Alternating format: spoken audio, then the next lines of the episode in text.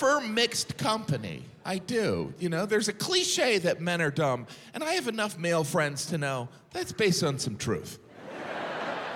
Every man in here has that friend that they occasionally look at and wonder how they hold down a job. And if you don't think that about a friend, that means you're the friend. Yeah. My friend like that is Ricky. He's a great guy. Ricky and I, one time, we went axe throwing. I don't know if you've ever done that. You throw an axe, you drink a beer, you try and forget our democracy's in crisis. And at one point, Ricky turned to me and he goes, "Hey, before axe throwing, what did they use axes for?"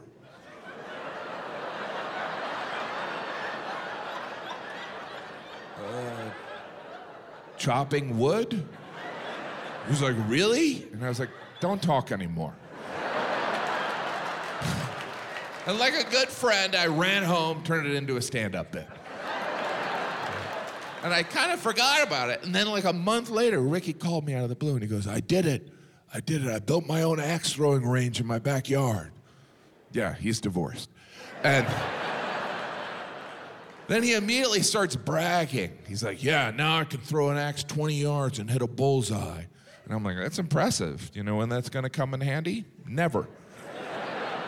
He's like, "Hey, you never know." I'm like, "No, I do know."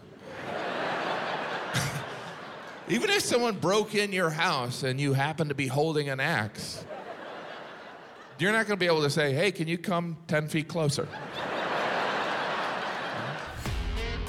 Watch Jim Gaffigan, Comedy Monster, only on Netflix. And you can follow us at NetflixIsAJoke on Instagram, TikTok, YouTube, Facebook, and Twitter.